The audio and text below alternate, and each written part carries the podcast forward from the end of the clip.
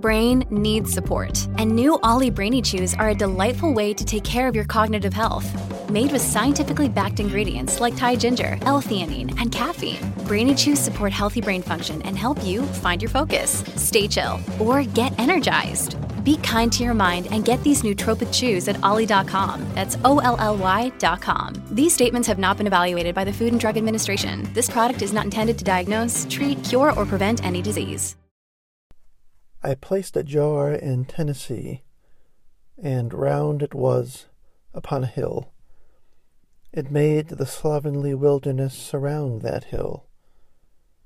The wilderness rose up to it and sprawled around, no longer wild. The jar was round upon the ground, and tall and of a port in air.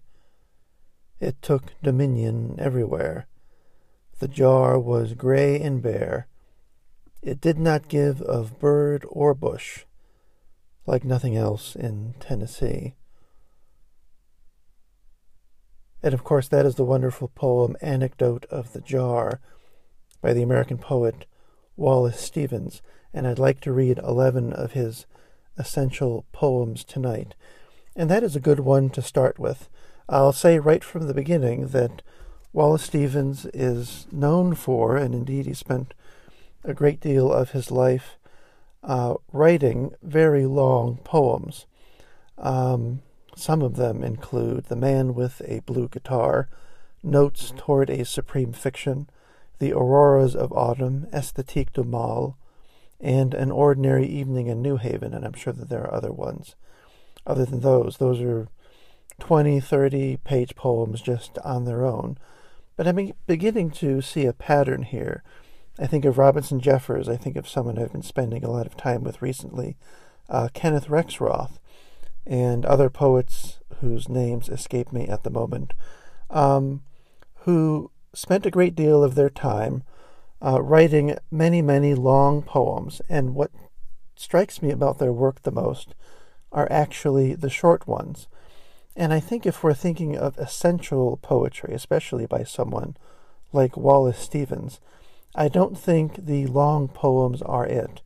I think that if Wallace Stevens is going to live, that is, outside of the minds and the work of academics and students, if he is just going to be in the air, sort of in the way that uh, Robert Frost might be, or bits and pieces of T.S. Eliot might be, I think that he will exist in smaller poems, in his short poems, especially like the one that I just read. And actually, why don't we read another one uh, that is also from his first collection? And this will give a sense of uh, Wallace Stevens as well. This is his poem. I could say this every time. This is his famous poem, such and such. All of these are fairly well known poems, but this is The Snowman. One must have a mind of winter to regard the frost in the boughs of the pine trees crusted with snow, and have been cold a long time to behold the junipers shagged with ice, the spruces rough in the distant glitter of the January sun, and not to think of any misery in the sound of the wind, and the sound of a few leaves which is the sound of the land, full of the same wind, that is blowing in the same bare place, for the listener, who listens in the snow, and nothing himself, beholds nothing that is not there, and the nothing that is. That might be even more representative of what Wallace Stevens does if you look back at Anecdote of the Jar, um, the basic idea seems to be this is what art, or just what something that is intentionally made or intentionally placed um, in something like wild nature. Uh, this is what art can do. It can make things seem orderly. Uh, if you just uh, do one thing intentionally, one thing in an orderly way. Just think of how you go about your day with small habits or not. Um, suddenly, uh, if you do that, things will crowd around it and will not seem to have uh, more sense and more meaning, but they actually will have more sense and more meaning, just with that one bit of intention there. And he goes uh, in another direction, not another direction, but even more deeply with his idea of the winter and the nothing that is there and the nothing that is not. And what I did here to what I've organized to read in between the poems of his that I want to read are uh, bits and pieces that were written about his life over at the Poetry Foundation. They have a long essay about him there, as well as uh, some of my favorite excerpts from his uh, from his letters. And this is just one bit of what the Poetry Foundation essay has to say about Wallace Stevens. He lived, by the way, from 1879 until 1955. And it says he was a master stylist, employing an extraordinary vocabulary and a rigorous precision in crafting his poems. But he was also a philosopher of aesthetics, vigorously exploring the notion of poetry as the supreme fusion of the creative imagination and of objective reality. And it says here that uh, Stevens single mindedly concentrated on his idea of poetry as the perfect synthesis of reality and the imagination. Consequently, much of his poetry is about poetry, or in the case of the jar, it is just about um, what happens when we create something intentionally, beautiful or utilitarian or whatever it is, and we place it in something that perhaps uh, isn't that intentional, um, which could just be our everyday life, reading a poem in the middle of a busy workday. Uh, much of his poetry is about that, or of about what is going on in the poet or the artist's mind, how they perceive things, how they feel things, and what is the quote unquote reality of what is seen and felt by the poet, when in reality, in quote unquote reality outside of the poet or the artist's head, uh, life, quote unquote life, and the news and uh, tragedy and everything else is going on. Um, this is someone who you read his poetry, and it's as if he is uh, talking to himself. You get a sense from other poets that they are speaking to the masses or they are having a dialogue with history or with other poets or other artists. Um, they're speaking to their spouse or their children or something of the kind. Uh, Wallace Stevens primarily seems to be uh, talking to himself and wondering about what this process of writing poetry is. And that essay goes on to say that the obscurity and the abstraction of his poetry has proven particularly appealing among students and academicians and has consequently generated extensive criticism. And there's also a quotation from another scholar who mentions, especially his poem Sunday Morning, that what Stevens was going at was uh, trying to almost write the, the scripture for a revelation of a secular religion. Now, if you look at the, the snowman poem, where he goes from talking about pine trees crusted with snow, and as I said, and then ending up at the very end, not, uh, beholding the nothing that is not there and the nothing that is.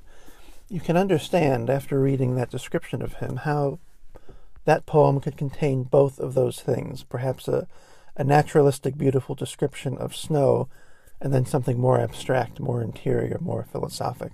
This is a passage from uh, one of his uh, earliest letters. I think, actually, if you go looking at his letters, the first at least hundred pages, maybe more, are actually his journals from when he was a young man.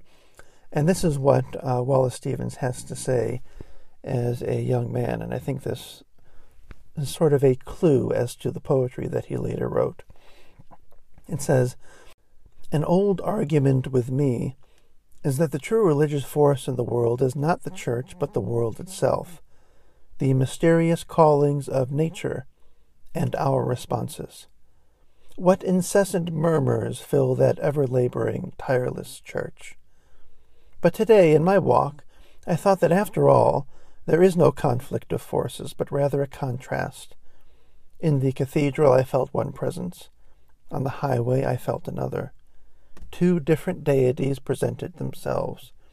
And, though I have only a cloudy vision of either, yet I now feel the distinction between them.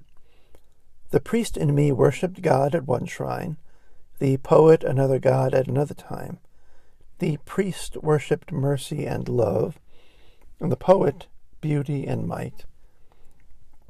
In the shadows of the church, I could hear the prayers of men and women. In the shadows of the trees, nothing human mingled with divinity. And as I sat dreaming with the congregation, I felt how the glittering altar worked on my senses, stimulating and consoling them. And as I went tramping through the fields and woods, I beheld every leaf and blade of grass, revealing, or rather betokening, the invisible. And I think you can see how that also uh, sort of informs his idea of what happens with the jar that is placed on a hill in Tennessee. And from my mind, anyway, the, the only parts of Stevens that feel dated, the only ones that place him uh, in the early or the first quarter of the 20th century, is when he does pretend in something like Sunday morning to imagine that uh, organized religion, um, organized religious practice, has lost all of its meaning and it needs to be replaced with the revelation of secular religion. Um, that seemed to have been uh, something that people thought a hundred years ago, uh, but religion hasn't gone anywhere. You can criticize where it has gone, but it has not left the minds, it has not left the minds of many, many people, and of course I am one of them. I have spoken about Judaism many times on this podcast, but I think that I would take this paragraph from his from his diary, from his journals, over any other thoughts that he later had uh, in poetry or elsewhere about religion and nature. And later on, um, he says this about nature. He says, I thought on the train how utterly we have forsaken the earth, in the sense of excluding it from our thoughts. There are but few who consider its physical hugeness, its rough enormity. It is still a disparate monstrosity, full of solitudes and barrens and wilds. It still dwarfs and terrifies and crushes. The rivers still roar, the mountains still crash, and the winds still shatter. And not long after that, he says, I wish that groves still were sacred, or at least that something was, that there was still something free from doubt, that day unto day still uttered speech, and night unto night still showed wisdom. I grow tired of the want of faith, the instinct of faith. And I think it's worth pairing that remark from a young man who is mourning the loss of the religion that he was raised with and not seeing a replacement for it anywhere, but still wishing that something like it were there. It's worth pairing that with a remark he made uh, later in his life in one of his letters, where he says, Thinking about poetry is, with me, an affair of weekends and holidays, a matter of walking to and from the office, so that I think his answer uh, to where he found things that were sacred, um, you could almost uh, suggest that uh, his early journal entry wouldn't say, I wish that the groves were still sacred, but I wish that a hill in Tennessee were still sacred.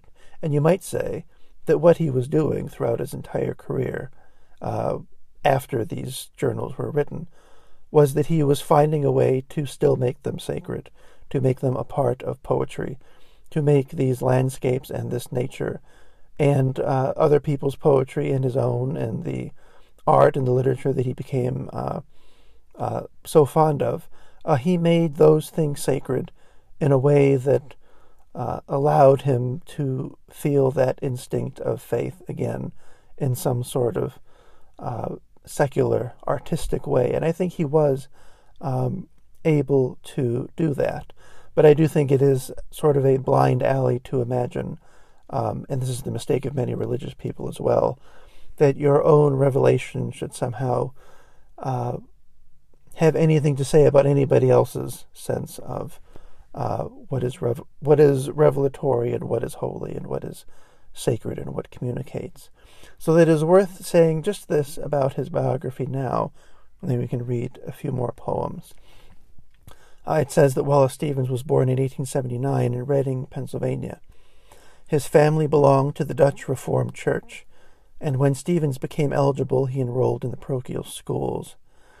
Um, after completing his studies in Reading, he decided to continue his literary pursuits and ended up at Harvard. But by 1900, uh, because his family were was short of money, he had to uh, drop out of Harvard, even though he appears to have been having a great time there, working for the or working for and I believe editing one of the literary magazines and publishing some early poetry there.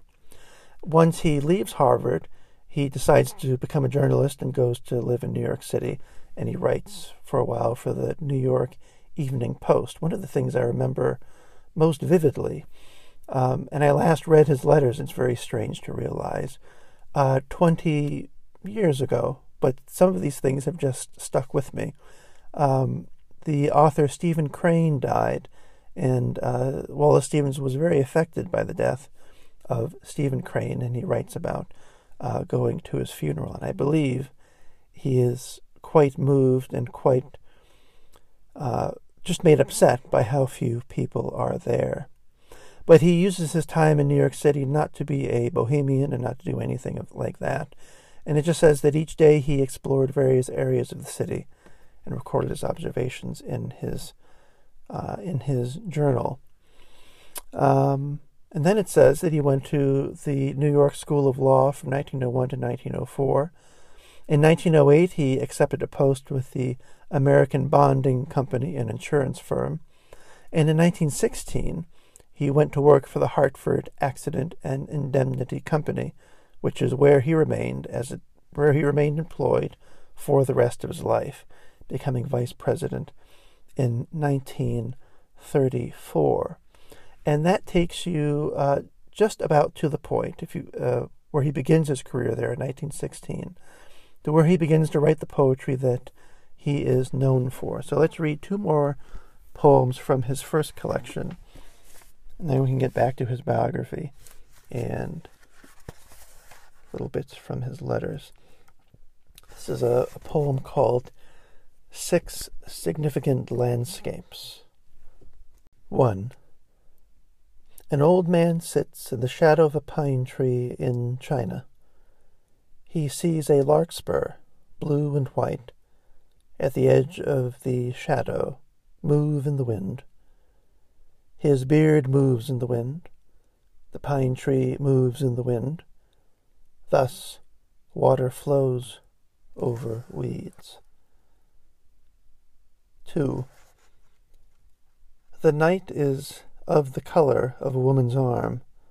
Night, the female, obscure, fragrant and supple, conceals herself. A pool shines like a bracelet shaken in a dance. 3. I measure myself against a tall tree. I find that I am much taller, for I reach right up to the sun with my eye, and I reach to the shore of the sea with my ear. Nevertheless, I dislike the way the ants crawl in and out of my shadow. 4. When my dream was near the moon, the white folds of its gown filled with yellow light. The soles of its feet grew red. Its hair filled with certain blue crystallizations from stars not far off. 5. Not all the knives of the lamp posts, nor the chisels of the long streets, nor the mallets of the domes and high towers can carve what one star can carve, shining through the grape leaves. And six, rationalists wearing square hats think in square rooms, looking at the floor, looking at the ceiling. They confined themselves to right angled triangles. If they tried rhomboids, cones, waving lines, ellipses, as, for example, the ellipse of the half moon, rationalists would wear sombreros. And that's another thing about his poems, is that you could have 11 essential poems by Wallace Stevens organized by how many different people, and you'd come up with a different set of them. Uh, a lot of them would read like the sixth thing that I just read, the sixth part of that poem. Where it is philosophical, there's a sense of it being sort of dryly humorous. I think of his poem, The Comedian, in letter C, or it just seems to be him doing uh, sort of uh, an early 20th century version of a guitar solo and just having fun with what he is able to do and how he is able to sound, talking to himself. But since he's not Shakespeare, and since uh, it's not a monologue delivered to a globe audience, but a monologue delivered to himself, at least for me, those don't quite come off as much as something as vivid as I measure myself against a tall tree. I find that I am much taller, for I reach right up to the sun with my eye. And this is this is called Anecdote of Men by the Thousand. And it says The soul, he said, is composed of the external world. There are men of the East, he said, who are the East. There are men of a province who are that province. There are men of a valley who are that valley. There are men whose words are as natural sounds of their places as the crackle of toucans in the place of toucans. The mandolin is the instrument of a place. Are there mandolins of western mountains? Are there mandolins of northern moonlight? The dress of a woman of Lhasa, in its place, is an invisible element of that place, made visible. And to me, I can't quite put it into words why I love that poem, but what I do have the instinct, uh, enough of an instinct to say, is that what he does in that poem, what he does in one page or a page and a half, is seems to be what he is elaborating on and what he is trying to do in his much later poems later in life. Um, here are just three passages from uh, various points of his life in his letters that also kind of illuminate uh, what he is doing and where he is going. He says, I should love to see you again, particularly if we could spend an evening together. Your pamphlet on Beethoven's symphonies is on my table at home, and occasionally I take it up just to hear you talk. It is naturally full of your intonations. And you can see little bits of that all through his letters and the way that he deals with friends. Um, there's a sense very early on in his life, I believe it was just before he got married, and maybe after for a little while as well, where he was able to travel the country uh, with for the insurance company, and that is where a lot of his nature poems, his early nature poems, come from. And I think that's the only time that he ever left the country. He was in Canada briefly. Other than that, he didn't seem to travel very much, except down to Florida, where he once got into a fist fight and was knocked to the ground by uh, Ernest Hemingway in Key West. But um, there's a sense of him where he is living in Connecticut in his house, where he doesn't, his imagination is such and his mind is such that he doesn't need to go places because he can imagine them. It would be nice if this friend came to visit. Um, but in his place, his friend's book is enough. We, we, might say, you and I might say something like that. Um, just politely to somebody. I can pick up your book and it sounds like you uh, talking to me. But I think Wallace Stevens really did uh, mean that. There are other parts in his letters where a friend from Ceylon, or he gets a letter from a from a friend of his who's living in Ceylon, and the letter smells of the fruit of Ceylon, and um, and someone, and he even says something like that. Why do I need to travel to this place if I have uh, just the scent of it in my home? Something like that. What a fascinating way to uh, live your interior life. Um, although it may not have been such a great time to be his wife or to be his child. Um, in another uh, letter, he says, I think that every poet of any interest considers himself as a person with something essential and vital. That such a person is to be vitalized, or that such a person is to be visualized as an idler, a man without clothes, or drunk, or in any way an eccentric, or a person somehow manqué is nonsense. The contemporary poet is simply a contemporary who writes poetry. He looks like anyone else, acts like anyone else, wears the same kind of clothes, and certainly is not an incompetent. And that is Wallace Stevens' uh, comment on uh, why do poets uh, have to be bohemians and go around uh, destroying themselves, destroying others, or just acting weird. But you have to say, in the same sense, um, just as the the Bohemian is dependent upon their their own grammar of uh, of how to act and their own uh, uniform of what they wear, uh, Stevens is basically doing the same thing. He is imagining that um, poets should ba- could basically be just like him, walking to work every day in a suit, um, uh, looking like anyone else and acting like anyone else. And in another uh, letter, he says, um, I know exactly why I write poetry, and it is not for an audience. We, we, we probably could have guessed that. Um, it is not for an audience. I write it because for me, it is one of the sanctions of life. This is a very serious thing to say at this time of the morning, so that I shall let it go at that for the present moment. That is a bit of his humor there. But I write it because, for me, it is one of the sanctions of life. He says elsewhere that um, that he sees very little reason to make a system or make a philosophy or make a um, a manifesto out of his uh, idea of what poetry is or how to write it.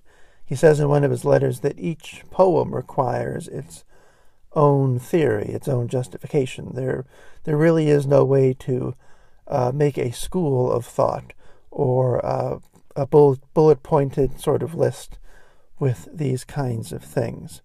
But what he knows, the thing that he can say, is that I write it because for me it is one of the sanctions of life. And that uh, is about as good a way of describing why any of us out there write poetry, continue to do it in the year 2024. So he's working, uh, he's starting to work in insurance in 1908. In 1916, he ends up uh, with the company that he spends the rest of his life with. But in between then, uh, he marries Elsie Viola Kachel in 1909. And for the next 10 years or so, um, he involves himself in the New York City artistic community through his association with several writers, including the poets Marianne Moore and William Carlos Williams. He ended up being published in Poetry Magazine when Poetry Magazine was just starting out. But he was also keenly interested in the art exhibitions at the city's many museums and galleries, and he was there at the Armory Show of 1913, where Picasso and Duchamp and many others were first seen um, in America, and he developed a fondness for modern painting, eventually becoming a connoisseur and a collector of Asian art, including painting, pottery, and jewelry. And he particularly admired Asian works for their vivid colors and their precision and clarity, the qualities that he later imparted in his own art, especially as you can see in something like Six Significant Landscapes that I just read from. But then in 1922, 1923, he publishes his first book called Harmonium. Uh, and then he waits another 13 years to publish Ideas of Order. Now, I always uh, read that, or I think I remember reading it or hearing about it somewhere, that that was sort of uh, a kind of discipline that he was able to have over himself, where he waited to establish himself a little more uh, in his job before he began writing poetry again. Over at the Poetry Foundation, it mentions that um, part of this unproductiveness was attributed by Stevens to the birth of his daughter Holly, who was born in 1924. And like his autobiographical character named Crispin, Stevens found that parenting thwarted writing. And in a letter to Harriet Monroe, he noted that the responsibilities of parenthood were, quote, a terrible blow to poor literature. And that's even more of a sense of discipline that uh, uh, at least I have not been able to uh, mirror. I think I've written just as much or more since my daughter was born, just almost maybe as a way of proving that I am not just a father now, I am still a poet, or whatever it is. But I also remember the remark of Seamus Heaney's, who is a very different person. Uh, you get the idea from Wallace Stevens, but still the comment holds where uh, Seamus Heaney says that when his uh, first child was born, he had the thought that, well, if poets were able to write poems in the trenches of World War One, I, I think that I should be able to write them in between changing the nappies. So there's two different versions of that situation as well. Now we can go actually to that collection from 1936, Ideas of Order, and I will read to you what might be my favorite poem of his, maybe my second favorite. And it's called How to Live, What to Do. Last evening the moon rose above this rock, impure upon a world unpurged. The man and his companion stopped to rest before the heroic height. Coldly the wind fell upon them in many majesties of sound. They that had left the flame freaked sun to seek a sun of fuller fire. Instead, there was this tufted rock, massively rising high and bare, beyond all trees, the ridges thrown like giant arms among the clouds. There was neither voice nor crested image, no chorister nor priest. There was only the great height of the rock, and the two of them standing still to rest.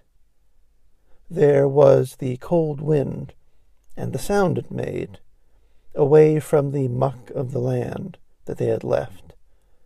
Heroic sound, joyous and jubilant and sure. And I love that, I suppose, because it isn't a bland declaration that uh, God is dead or organized religion is dead. It gives you something else. Um, and he doesn't give you the answer either.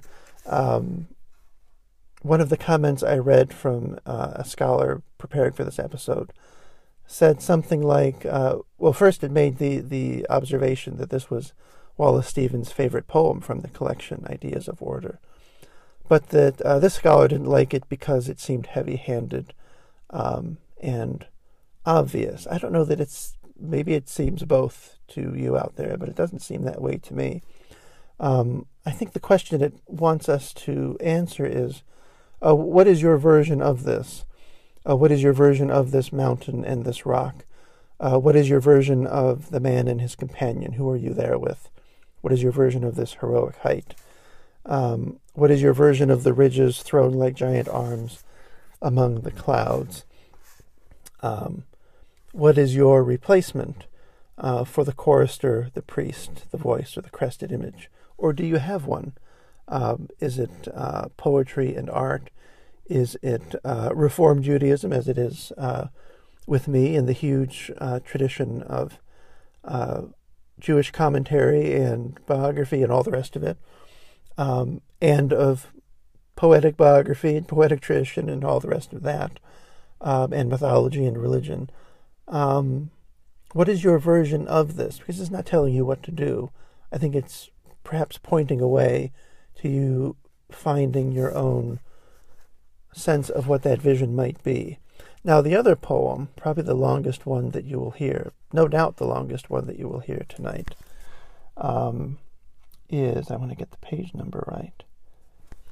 Is the great poem uh, idea the idea of order at Key West? And what I'm actually going to do, I'm going to skip that poem for now, and we'll close the episode with it with a with a recording of Wallace Stevens reading it. So we can look at uh, what he was able to do. Uh, he publishes Harmonium in 1923, Ideas of Order in 1936, Owl's Clover in 1936 as well, The Man with the Blue Guitar in 1937, Parts of a World in 1942, Transport to Summer in 1947, The Auroras of Autumn in 1950, and then I believe in 1955, uh, the collected poems. And you go looking at the reviews for Harmonium in 1923, and he seems, people seem to think that he's kind of precious, art for art's sake, um, just sort of, I don't want to say twiddling his thumbs, but just happy with the sounds that he is able to make and the clever things he is able to say. By the time you get to ideas of order, and then the man with the blue guitar, and then parts of a world, uh, people are starting to realize uh, this guy is uh, someone that you can't quite uh, deny. This is someone you need to look at and read seriously, so that by the time of the auroras of autumn and uh, the collected poems in 1955, uh, he is up there with the best American poets in the 20th century. And and it was say? Yes, it says uh, following the publication of Ideas of Order, Stevens began receiving increasing recognition as an important and a unique poet, but um, he never gave up his day job. Uh, the image of him that you have from his letters and from his biography, you can read uh, the two volume biography by Joan Richardson, uh, which was published in the 1980s, I think, a more recent biography by Paul Mariani from within the last 10 years or so. But uh, the, the anecdote that you get is of a man leaving his house in the morning, walking to work at the insurance company, and writing, uh, composing his poems in his head, getting to work and dictating those poems to his secretary. And then uh, after he, I suppose, uh, makes some changes to them, he, he throws away the draft so, he, so that he has uh, a draft of his poems that he likes, and perhaps he goes home and continues working on it. And that is sort of his life, to and from the office, back and forth every day, writing his poems in his head, uh, dictating them to his secretary. And I would love to get inside his secretary's head or just have some sense of what that was like. And indeed, there is a um, uh, a sort of oral history uh, of remarks from from friends and acquaintances about Wallace Stevens that I've been meaning to buy for the last 20 years. And meanwhile, people that he worked with um, until he, uh, before he won the Pulitzer Prize for his collected poems, um, many of them didn't know that he uh, wrote poetry at all. And there is a sense that he craved that kind of order and that kind of anonymity. And the kind of control that he had over what he was able to do and how he did it that is quite beautiful and quite admirable in the sort of poetic moment where everyone uh, needs to be on Twitter and needs to be uh, promoting themselves uh, non-stop. And I think that's also why I'm doing the short poems here, why the short poems mean so much to me. I don't know how long Stevens' uh, daily walk to work was, but it strikes me that uh, the poems I'm reading here tonight are the kinds that he could have written in his head uh, while he was walking to work. And I think in one of the letters, um, or one of the biographies, there's the idea of him walking back and forth to work, and some neighborhood kids uh, maybe mocking him or about to mock him or something. And uh, one of the neighborhood women who knows who he is uh, stops them and says something like, you know, that is a great poet. Uh, don't, you know, don't go throwing stones at that guy. Um, let's see here. Page one. Or do we have time for another comment here? Might as well read this one, this comment, before the next poem.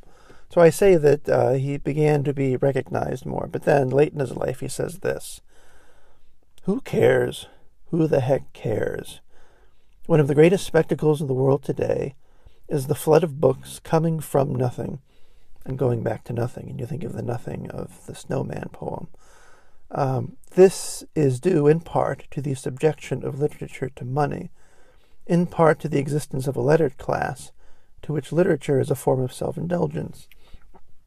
The savage assailant of life, who uses literature as a weapon, just does not exist, any more than the savage lover of life exists. Literature nowadays is largely about nothing by nobodies is it not so? And so you can understand why he may have seen very little reason to give up his day job, or even, think in some of the letters he is uh, cutely uh, jealous of the all the fame that Robert Frost is getting, um, but then not really. I think he's happy uh, doing what he is doing, or at least realizing his own uh, limitations. This is a poem called uh, Gallant Chateau. Is it bad to have come here and to have found the bed empty? One might have found tragic hair, bitter eyes, hands hostile and cold. There might have been a light on a book, lighting a pitiless verse or two. There might have been the immense solitude of the wind upon the curtains. Pitiless verse, a few words, tuned and tuned and tuned and tuned. It is good. The bed is empty. The curtains are stiff and prim and still. And a good companion to that poem is what what I read, I think, in an episode on love poems. One of the great greatest love poems I know here, and I was surprised to come upon this uh, last year, coming from Wallace Stevens, "Bouquet of Belle Scavoir." Uh, just think of what this poem is saying about uh, love and infatuation and all the rest of it. And has it ever been put uh, quite this miraculous way. It's separated into six sections, but I'm just going to read it as one poem so you don't get the distraction from the numbers. A bouquet of Belle Scavoir. It is she alone that matters. She made it. It is easy to say the figures of speech and why she chose this dark, particular rose. Everything in it is herself. Yet the freshness of the leaves, the burn of the colors, are tinsel changes, out of the changes of both light and dew. How often had he walked beneath summer and the sky to receive her shadow into his mind, miserable that it was not she. The sky is too blue, the earth too wide. The thought of her takes her away. The form of her is something else. The form of her in something else.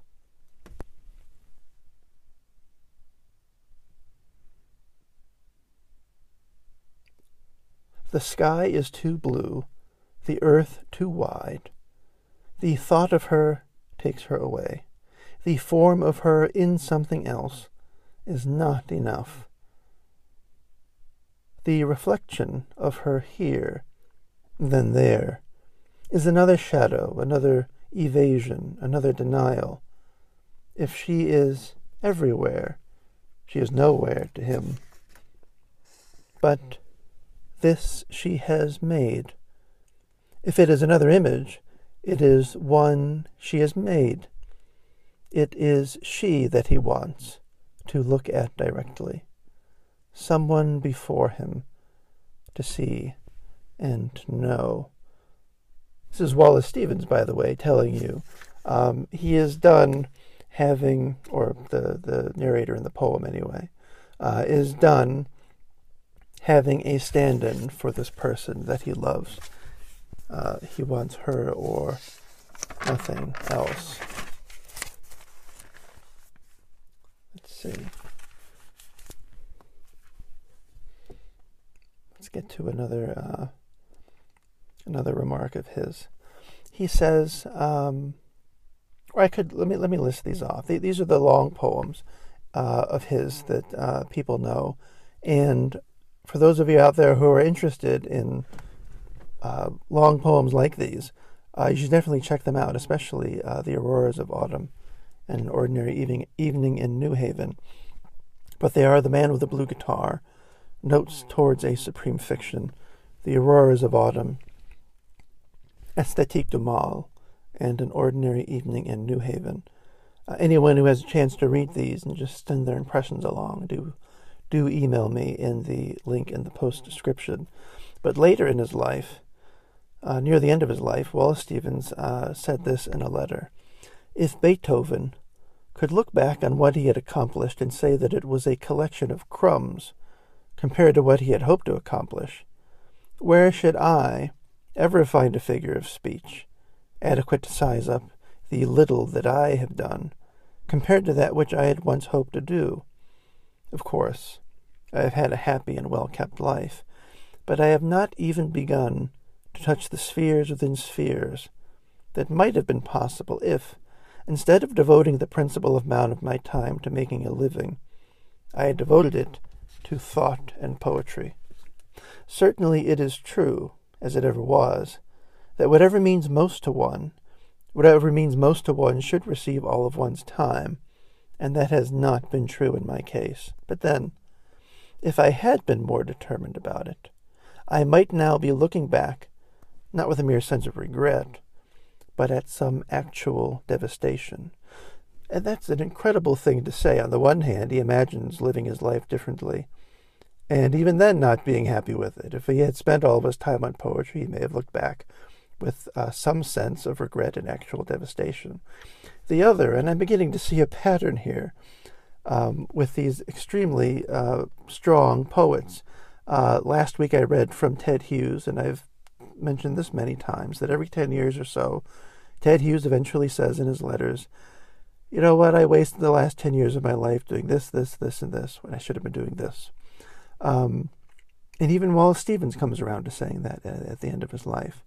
Um, you have to imagine that that kind of doubt and that kind of revision about your own feelings um, and your own achievements is just uh, par for the course. It's part of the game, and uh, uh, get used to it, push past it, and uh, ignore it uh, if you can. And let's see here. I wanted to read three poems from his very last collection, and then we will call it. Um, then we will call it a night. Or then we will actually play Stevens reading his poem Idea of Order in Key West. This is from his last collection called uh, The Rock. And here it is. Here's the first of them the poem that took the place of a mountain. There it was, word for word, the poem that took the place of a mountain. He breathed its oxygen, even when the book lay turned in the dust of his table. It reminded him how he had needed a place to go to in his own direction, how he had recomposed the pines, shifted the rocks, and picked his way among clouds, for the outlook that would be right, where he would be complete in an unexplained completion, the exact rock where his inexactness would discover at last the view toward which they had edged, where he could lie and, gazing down at the sea, recognize his unique and solitary home. And of course, that brings me back. You've got the uh, the uh, the mountain and the rock. That's how how to live, what to do. It's not talking about a mountain, uh, literally. What, is your mountain or what is your rock? What is your version of what you have lived with that you can perhaps recognize your own unique and solitary home with at the end of your life? Um, and also the jar in Tennessee. Uh, you know, uh, how many years later? Uh, 30 or 40 years later, he talks about recomposing the pines and shifting the rocks and picking his way among the clouds. Uh, with his words and his poems and organizing nature, or letting nature organize itself around his thoughts. Uh, this is what he has been doing, and uh, hasn't it been um, a grand time? And he says sort of the same thing again. He's similar to Whitman in that way, in the sense that he uh, he had one trick. Whitman's trick was the voice and the exuberance, which ran out of gas. Um, but that was the thing that he brought to it that was new. Uh, Wallace Stevens' uh, one trick is the the power of imagination, the power of imagination over appar- what is apparently actually lived reality of going to work at uh, the insurance company every day um, the power of living with your own mind and your own imagination throughout your life, and uh, what strength you can get from it, and what vision you can get from it. And you've got the same thing here with this poem called The Planet on the Table. Ariel was glad he had written his poems. They were of a remembered time, or of something seen that he liked. Other makings of the sun were waste and welter, and the ripe shrub writhed. His self and the sun were one, and his poems, although makings of his self, were no less makings of the sun. It was not important that they survive.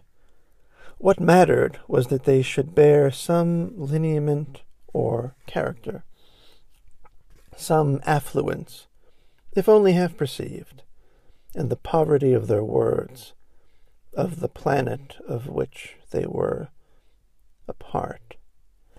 If only, was it, um, some lineament or character, some affluence, if only half perceived, and the poverty of their words, of the planet of which they were a part.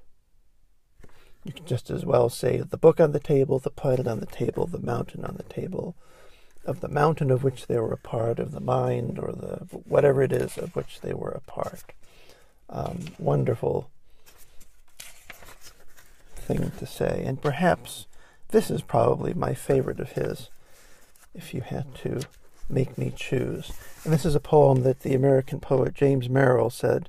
I always like to think of this poem the way other people do, the twenty-third Psalm, and I'll preface it just with this one sentence uh, near the end of Stevens' letters, where he says, The web of friendship between poets is the most delicate thing in the world and the most precious. Your note does me immense good. And so I read this next poem, Final Soliloquy of the Interior Paramour, not just with the sense that I've always had of it being uh, a traditionally romantic poem uh, a love poem in the sense of Stevens uh, uh, loving the interior paramour, the love in his mind, but also a thanks to the poets that he knew and the poets that he uh, loved, that he did not know directly, but certainly lived and learned a great deal from. This is uh, this is one of those poems that you can uh, live with for the rest of your life. Final soliloquy of the interior paramour. And then, right after that, we will hear Wallace Stevens himself read Idea of Order at Key West. Light, the first light of evening, as in a room in which we rest, and, for small reason, think the world imagined is the ultimate good. This is, therefore, the intensest rendezvous It is in that thought that we collect ourselves out of all the indifferences into one thing. Within a single thing, a single shawl, wrapped tightly round us, since we are poor, a warmth, a light, a power, the miraculous influence. Here, now, we forget each other and ourselves. We feel the obscurity of an order, a whole, a knowledge, that which arranged the rendezvous. Within its vital boundary, in the mind, we say God and the imagination are one. How high that highest candle lights the dark. Out of this same light, out of the central mind, we make a dwelling in the evening air in which being there together is enough. And I just have to say, you go back to the comment that he made as a young man. I wish that groves still were sacred, or at least that something was, that there was still something free from doubt, that day unto day still uttered speech, and night unto night still showed wisdom. I grow tired of the want of faith, the instinct of faith. Now I ask you, you take the journey of just the, the 11 poems I read tonight and ending with that one, uh, Final Soliloquy Interior Paramour, and the one you're about to hear. Um, has he found the, the faith that he's talking about in this letter, or the sacredness he's talking about as a young man? Perhaps not.